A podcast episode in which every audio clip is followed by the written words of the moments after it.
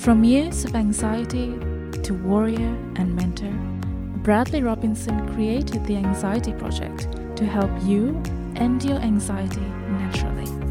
Let's mold the new you and let's end anxiety together. Hello and welcome to episode 210 of the Anxiety Project podcast. I am Brad Robinson. If you are watching this on the YouTube channel, you can listen to this podcast anywhere you listen to podcasts. You can go to Google Podcasts, Spotify, iTunes, Luminary, wherever you listen to podcasts. I will be there. If you are listening to the podcast, I am on the Anxiety Project YouTube channel. Go there to see the video version of the show. Today, I'm talking about these three deep, meaningful truths, eye opening truths of anxiety. These truths really opened me up to a different world I never knew existed. This is wisdom, deep wisdom that you need to know. And if this resonates with you, please share this episode with someone you may think will benefit from the show because, you know, you might just change the trajectory of their life. So today, the first truth that I want to talk about is that if you were properly oriented to the highest good and you're making the right sacrifices, the people around you will be less worse than they are.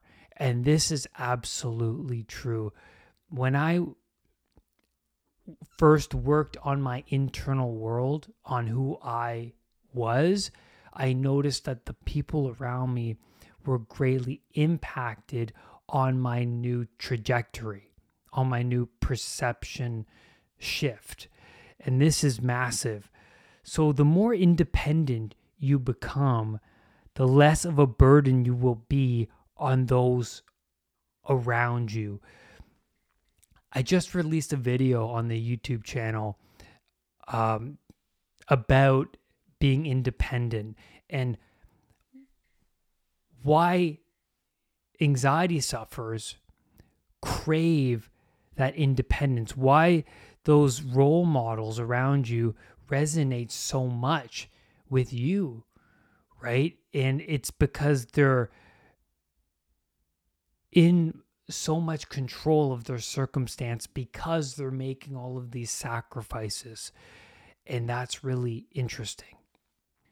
So, sacrifice does play a huge role. So, you're making these sacrifices, your life gets a lot better. And these sacrifices are no easy feat, right? You have to literally change the programming within you, the programming that has been so known to you for a long time, that has been on repeat for a long time, and to scratch that record, it's a very painful process. And I'll get more into that process in this episode.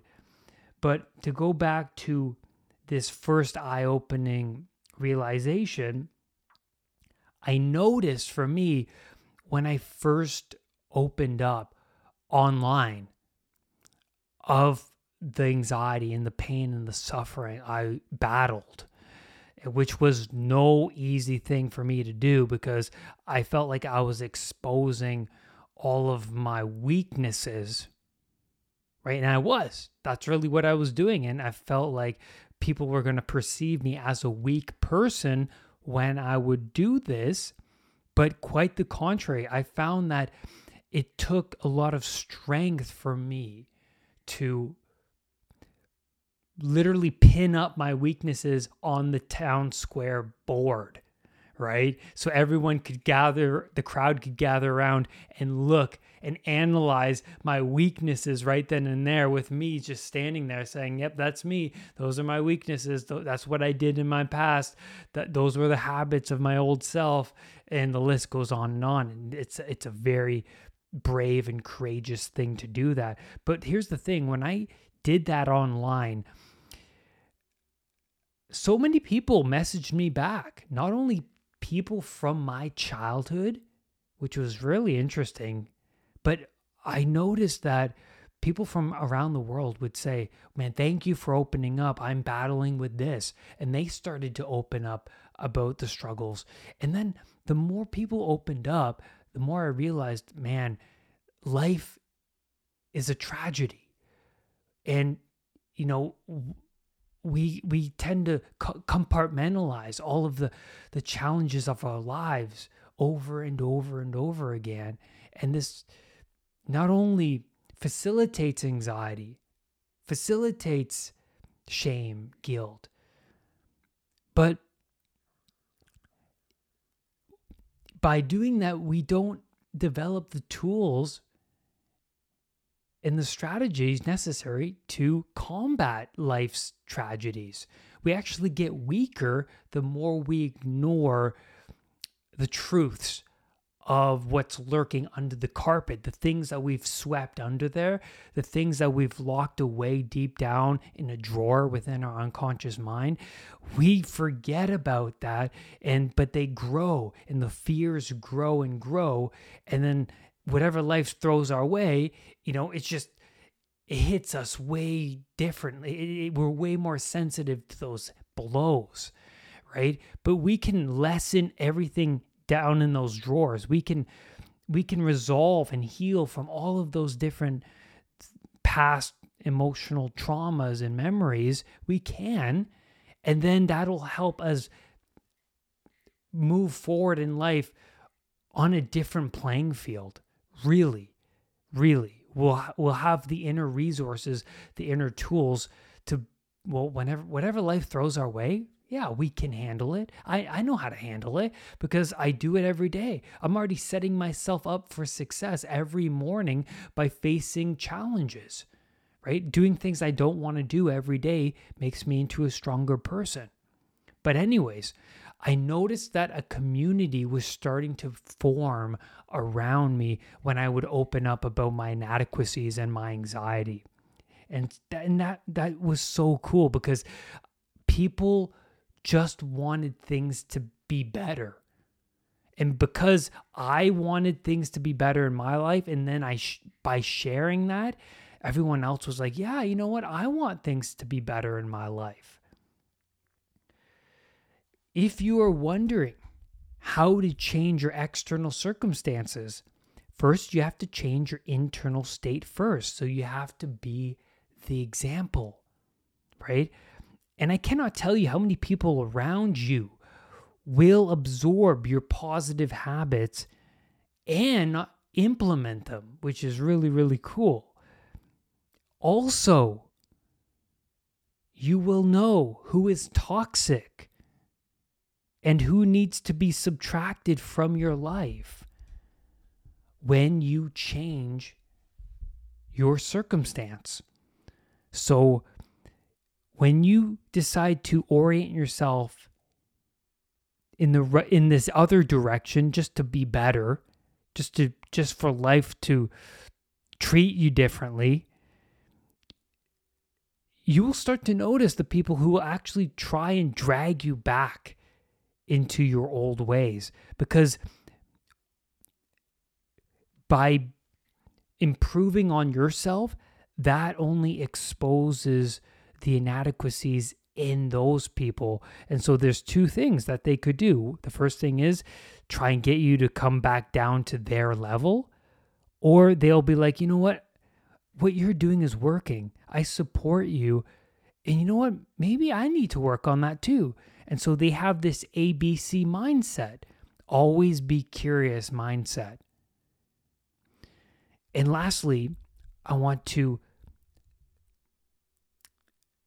talk about this quote and to quote Dostoevsky. And this is amazing. This blew me away. He says, A human being is not only responsible for everything they do, but for everything that everyone else does. I love, love this quote. I think this is my favorite quote of all time. And I love how he structured this quote. A human being is not only responsible for everything they do, but for everything that everyone else does. And he says, he puts responsibility for yourself first before the responsibility of everyone else. So, when you take care of your internal world, when you shift your mindset and you work diligently on you and your habits and your sacrifices, then everything else in the world, every, everybody else in the world, th- that shifts. They will shift. You have to change your perceptions first. And then, when, now that you're looking at everything, not only yourself, but the world from a different perspective,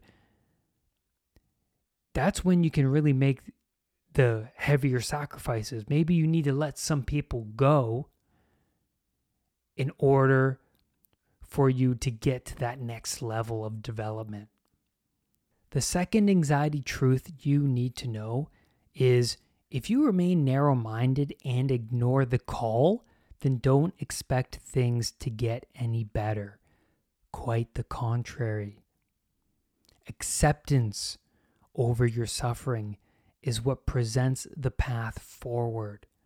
Admitting that you are powerless over your suffering and that you need help. In The Lion King, this is a great example of that, where Simba was lost. He was lost.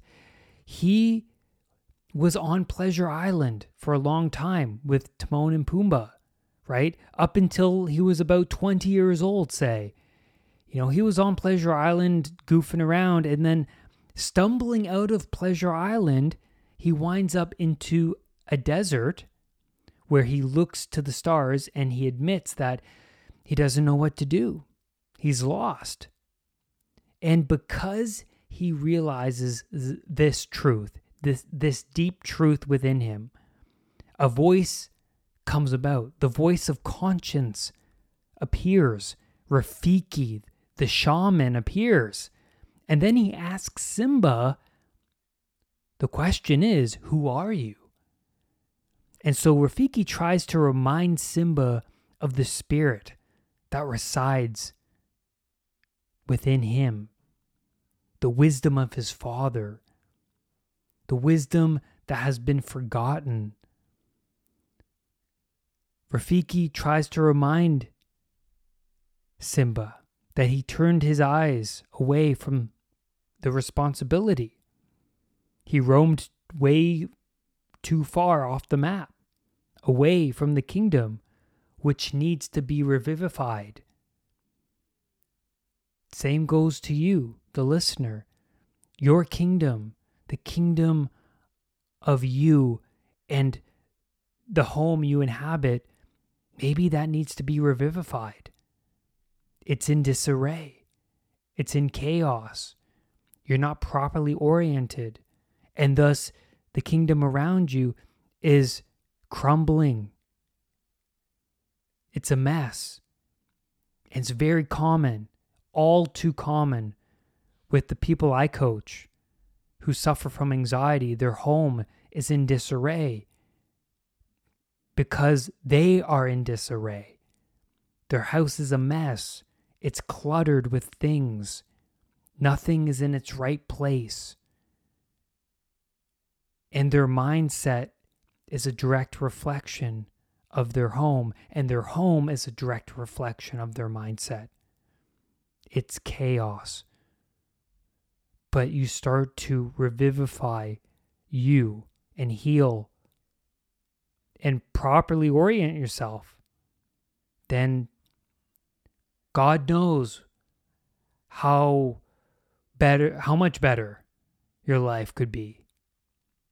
And so Rafiki he makes Simba look inwards. And he makes Simba confront his inadequacies, the truth. right? And what's interesting is that Rafiki guides Simba to this pond, right? And this pond is a it symbolizes the unconscious mind because water symbolizes the unconscious mind. And so Simba looks into the pond, but he can't see past the water, right? He, he only sees his reflection. But then Rafiki says, Hey, look deeper into the water. And that's so, so damn cool because you can't see into the unconscious mind until you get past your damn reflection. You have to look past the ego. You have to look past your reflection. And he does that. Rafiki says, Hey, look deeper. And then he sees his father's spirit in the water. He sees a more adult him who's more aggressive and self actualized. And that's just brilliant. So if you're not willing to shine a light on what stupid behaviors you are doing daily and how far you've roamed off the path, there's no entry into the next stage of your development, period. You can't see past your ego. You can't see past your reflection. There's no going deeper. You can't go deep into the unconscious mind. And suffering, well, that's where you will remain. So if Simba never reflected internally on himself, then he would have remained on Pleasure Island with Timon and Pumbaa eating bugs, which a lion shouldn't eat, by the way, being a 50 year old, 20 year old. Right? And you see that all the time. You might be that person, but you see it everywhere. Someone who's 50 who has who is still running the programs of a 20 year old. And so let's go on to this powerful story of Jonah and the whale. Now, in Jonah and the whale, God speaks to Jonah and he tells him to travel to this place called Nineveh and to try and save this corrupt kingdom, this kingdom that's lost, right? So think of the kingdom of your home that's corrupt and lost and and messy and in ruins, right? And so Jonah, well, he decides to run away from God because the responsibility was too intimidating, too daunting to confront. So he jumps on a boat, he sails further away from his responsibility. And because he's sailing further away, the storms sent by God becomes so intense the the further away he sails and they become unbearable. The storms are too much. And so Jonah admits to the crew of the boat that he might be responsible for the storm. And so he gets thrown overboard by the crew.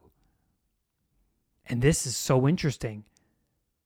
So, shining the light on the truth that's no bloody picnic. Jonah had to shine a light on his inadequacies. He had to admit to these people, hey, it was probably me. And that's no bloody picnic. Especially if that truth has been swept under the rug for a long time. So you will certainly feel like you've been thrown overboard. But Jonah, who gets swallowed up by a whale, he spends that time in the whale reflecting inwards on himself and his mistakes and how he ended up in the situation he's in. How how could this be? How could this storm have gotten to this level of magnitude? And so he had to bring about all those low resolution problems up into high resolution. And then, after this deep self investigation, God has the fish throw up Jonah onto the shores of the responsibility he ran away, from. He threw Jonah up onto the shores of Nineveh. And now he's ready because he's he's done the internal work. He's done the internal reflection, the truth seeking, right?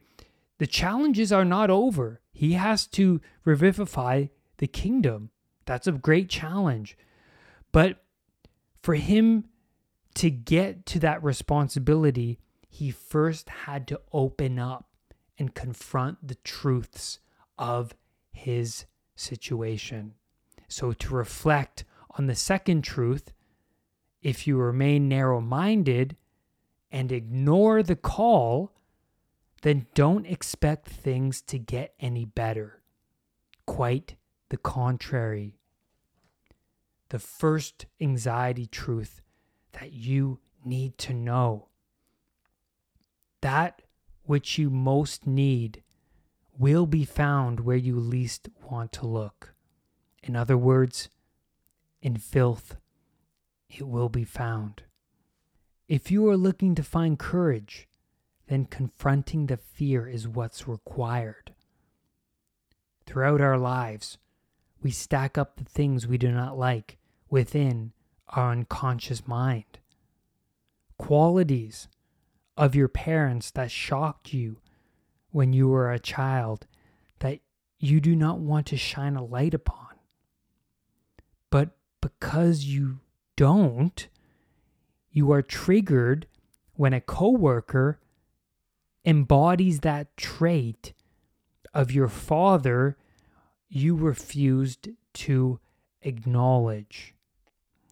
Or you do not incorporate positive aggression into your personality because your father was aggressive in a very impulsive and painful way.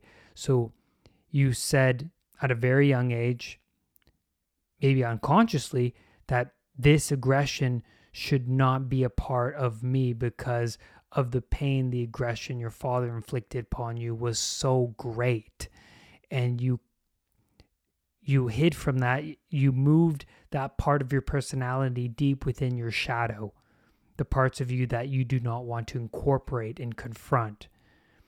And but we all need the positive aggression or we'll be too un, too naive. We need to incorporate that aggression but some people, they might not because of how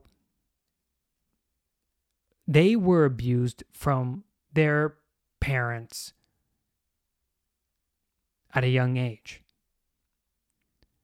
In regards to our past emotional experiences, we can revisit them. We can confront the fear now, and we can learn to let it go. And I want to reference Harry Potter because J.K. Rowling, this is, it's so deep. She lays it out beautifully, and it's 150% true. In the third book, Professor Lupin, who's the teacher of Defense Against the Dark Arts, introduces to the class this entity that transforms itself into the thing you most fear. It's called a Bogart, a Boggart. And if you train off this thing, then you will desensitize yourself from the fear. It's a reframing tool that's real in psychotherapy. It's called reframing.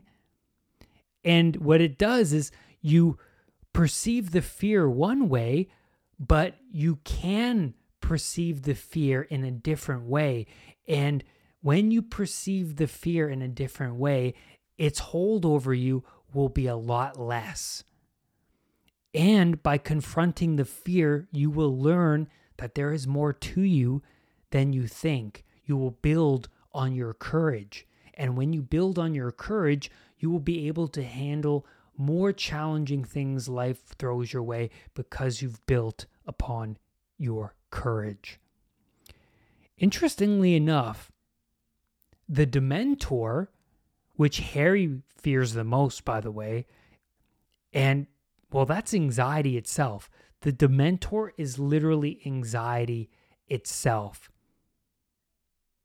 But, you know, Lupin puts it quite nicely. Lupin says to him, You fear fear itself. And let's look at the, the Dementor. What the Dementor does when you come into contact with it. First, it freezes you, like it sends this icy cold shiver down your spine. And so, ice tends to follow the Dementor, which resembles freezing, right? That's what happens to a prey animal when a, a predator is near. You freeze, right? It, you don't move. That's a ancient alarm system deep within your brain. That's there to keep you safe. So you freeze, right? So the Dementor freezes you, but then also it makes you revisit traumatizing memories, dark memories.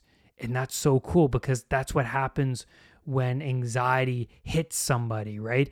There's usually a dark memory involved, a deep association from your past emerges within you from within, and you relive that. And then you relive the traumatic emotions.